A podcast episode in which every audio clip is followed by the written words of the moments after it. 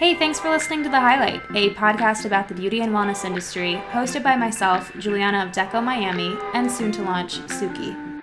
Whenever I have conversations with other founders in the beauty industry, I think, wow, I wish we could have recorded that. And that's exactly what The Highlight is.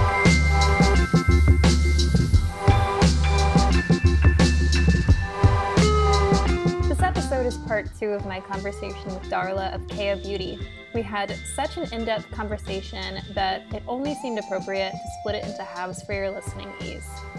Thanks for tuning in, and I hope that you enjoy part two.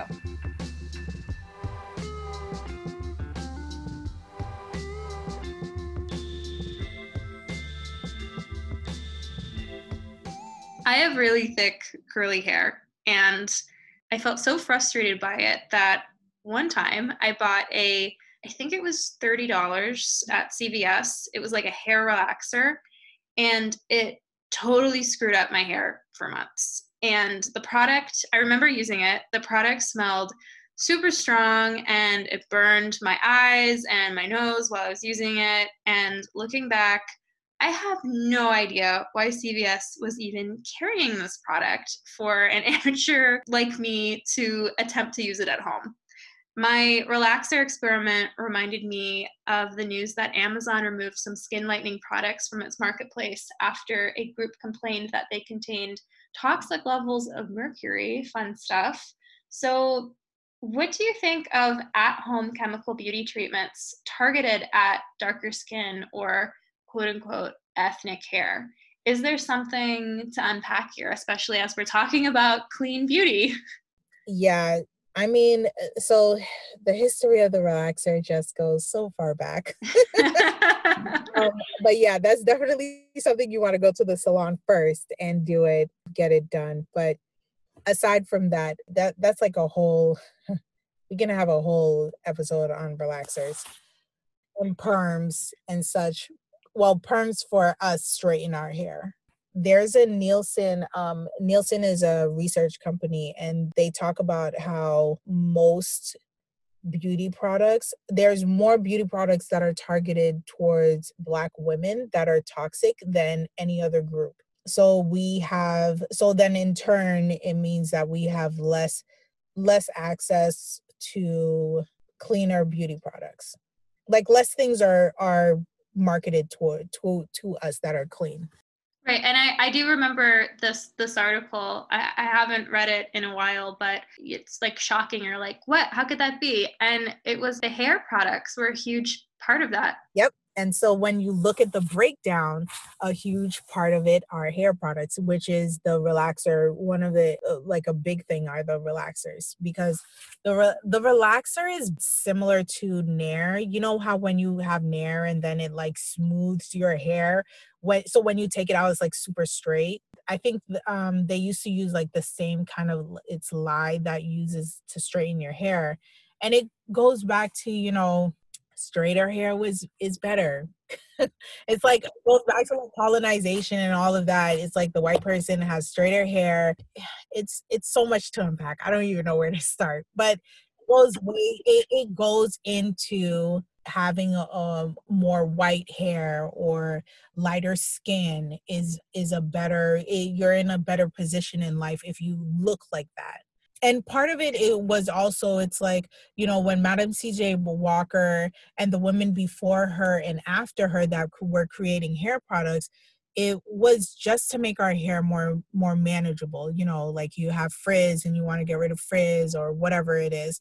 So it, it it was partly that but it's just the chemicals. These ingredients and stuff some of these ingredients have been used for decades and not you know there hasn't been any research done to really change it. And because a lot of the companies were owned by you know white men that were just making this eh, you know they're following a trend and they're kind of like making these product creating these products or whatever there wasn't anything done to make a better version of it for our hair now in recent years there have been certain products like i think shea moisture came out with a line that either shea moisture or carol's daughter came out with a line that loosened your hair cur- your curls but not necessarily like completely changed it like it would do with the relaxer. And so th- there's like so many things that go with relaxers specifically that is just like we could like ask for it to be removed but what what else oh this is gonna sound i feel like this is gonna sound so bad but it's it's like there's so much that goes behind the hair relaxer and relaxing your hair that i don't think it would be just as simple as just remove it out of the market because it's toxic I agree with you. Like you can't I, I think there's like there's two sides to looking at the white Eurocentric beauty standards. And uh, like on the one hand, I, I think like the kind of modern way of approaching it is like as long as you understand why you want straight hair or why you want a small nose or why you want tan or lighter skin or however you know if you however you're trying to change your appearance as long as you understand where that's coming from it's your choice to decide if you want to do it or not like i guess like the way that i intended to phrase my question is my whole cvs hair experiment made me realize how scary it was like in and like a chemical relaxer by the way too just like if for someone who's listening that doesn't know it changes the the bonds in your hair. Like my hair was very tight, curly, thick hair and it it almost like unwound the curls and made them look very flat. That again, that is a permanent chemical thing that happened to my hair and I just wonder if this were like a problem that more white people faced, would there be a, a call to innovate a safer at home or, or rather yeah less harsh at home relaxer and you know I, I, hear what you're saying about shea moisture and and it being it sounds like it they did they, came up with like a well they did come up with like a, a better version of it but it it doesn't it doesn't really change bonds or anything of your hair. It just kind of helps when you're pressing your hair and makes it easier like straightening your hair just makes it easier. Okay. So that doesn't that's not quite solution then. Yeah. It's like why has there not been innovation and attention on this? And going back to the the study that you mentioned, that should be that that is so telling to analyze that like okay, it's hair products aimed at ethnic hair. Okay, what the hell is up with that? Like it's not white women getting their blonde highlights that are getting exposed to chemicals. It's women of color, ethnic women that are going through these these hair treatments. And why hasn't it been addressed? Why has no one cared about this? Yeah. Because most of the companies that own this these brands are are not black, frankly. It's easier to just keep selling it and it's easier to to like sell that the thing that oh it's better if your hair is straighter. Because when we go to work if i go to if i'm in a corporate setting and i go with my natural hair i will be looked at as having unkempt hair. My my hair that grows out of my scalp the way that it naturally is it would be considered unkempt there's like so much that goes with like our hair and it's such a sensitive point for black women that it's like eh, i don't know there there's like so much so many layers to it and so that's why the natural hair movement is so important because for us our hair was always i mean our hair just like our bodies and our skin tone it has always been of a point of like contention like something is always wrong with how we look naturally. And so the fact that P- black women are kind of like going away from and i mean there are groups of women that still get their relaxers and stuff and it's fine. The whole point of it is to know that like your natural beauty is is amazing and you know you're just beautiful the way you are and so there have been a shift from pushing relaxers to now these companies kind of like creating products that now have this the natural embrace your your curls. Right. But you know, it it took years and years and years and generations of of hurt and being told that your hair looks like crap and it doesn't look right when it's in its ponytail or in an afro it's just like oh you can't go out looking like that. It's just so much things like we can never just have our you can never just be as a black person uh, like a black woman let, let me talk about black women like you can never just be and be accepted completely. Like there was always something that you had to hide or change or cover up like your legs are too big your butt is too thick you know your hips are too wide or uh, your hair is too curly or kinky or it's just like there was always something. So the relaxer was kind of you know it kind of morphed into like this thing where where we can put in put on ourselves to make ourselves look more acceptable in society at least in america. And then you've got CVS selling it to you at a drugstore for any any old person to go grab it. yeah, and I mean, no, and I mean that that's a normal thing for us. If you go to a beauty supply store, you will see tons of different types of relaxers on a, on the shelves. I mean, now there's there may be less of it, because you know of the natural hair care movement but i mean if you go to a beauty supply store you will see rows of of um hair relaxers of relaxers of perms and they start out they have kids version and they have the adult version. That's like a normal thing in our community and you know you come you like experiencing this at your you know like you're older and you're now trying to you know do stuff with your hair or whatever and you're just testing it out you're just like yo what in the world? And so and like this is stuff that we've been doing since we were kids. I mean me personally i didn't grow up having relaxer in my hair. I was it wasn't until i was in my 20s and I cut, I had a really short haircut and then I permed my hair for a, maybe about like a year or something like that and then I stopped it. But it was for me it wasn't because I I wanted like you know, actually no. I could connect it to insecurity with my hair as well because I knew that my hair the way it was when I cut it wouldn't look acceptable and I just felt I I just felt like it would look better straighter and so I permed my hair at the time. And so yeah, so it's it's a tra- it's a traumatizing experience when you think about it because the, you know sometimes like I know plenty of of what like almost everyone I know who's had a relaxer has had their scalp burn from somebody putting on the relaxer on their head and not paying attention to what they were doing and it burning their hair.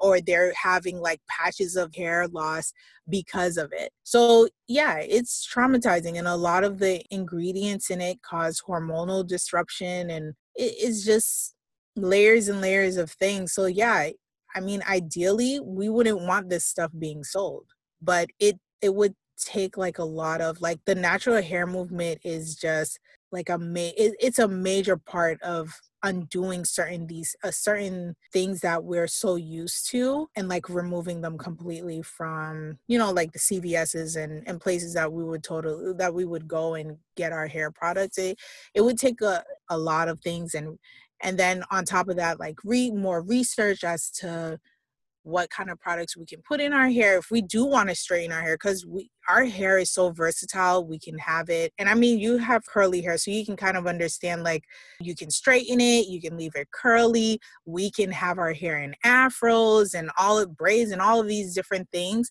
and it's so versatile so we can we still would want the option where we would want for you to straighten your hair and have it like last through water and all of that but it's just like well what's a cleaner way of doing it yeah, exactly. Yeah, and I think, and just to be clear, like I definitely don't have a problem with relaxers in general. I, I actually just had a Brazilian blowout two days ago, and, and like I, I love relaxing my hair. Like I, I feel great. I would never, I never want to not do it. And I think that having the choice of doing it is wonderful. It's just a matter of like, is there a way that we can make this accessible at different price points? Because if you are familiar with Brazilian blowout prices, they ain't cheap. Yep. If you go into a city and do it, it's it can be up to 500 bucks. I actually yep. go yep. out of DC to do it for half of that, which is still expensive, but it's my only hair thing. So I tell myself it's okay. But yeah, I mean, like, I, I'm just surprised that there hasn't been a company or a brand that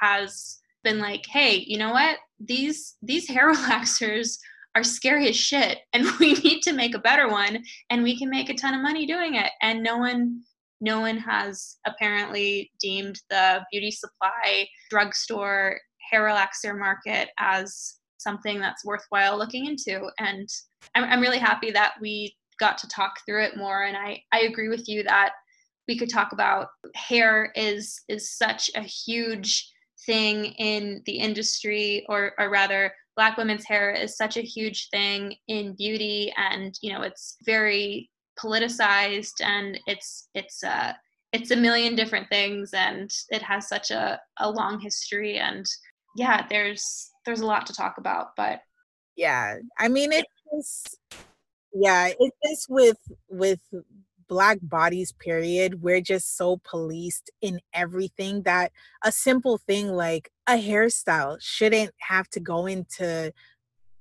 i mean i feel like it, it should be like oh you know i want to do my hair like this and it makes me feel good and that's the end of the story but no it's we're so policed in everything that we do that it gets exhausting that you have to kind of like tell a history to explain why something is or is not great. And sometimes we honestly it's just like, ugh, it, it gets so tiring and frustrating that sometimes you really just don't even want to talk about it. We didn't come up with this problem.